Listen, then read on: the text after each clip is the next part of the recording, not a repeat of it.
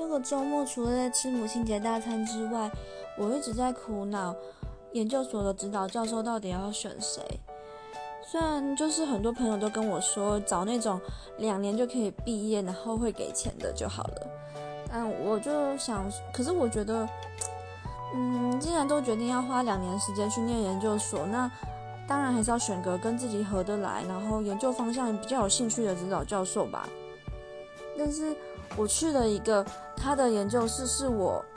很想要学的研究方向，然后老师人看起来也不错的研究室。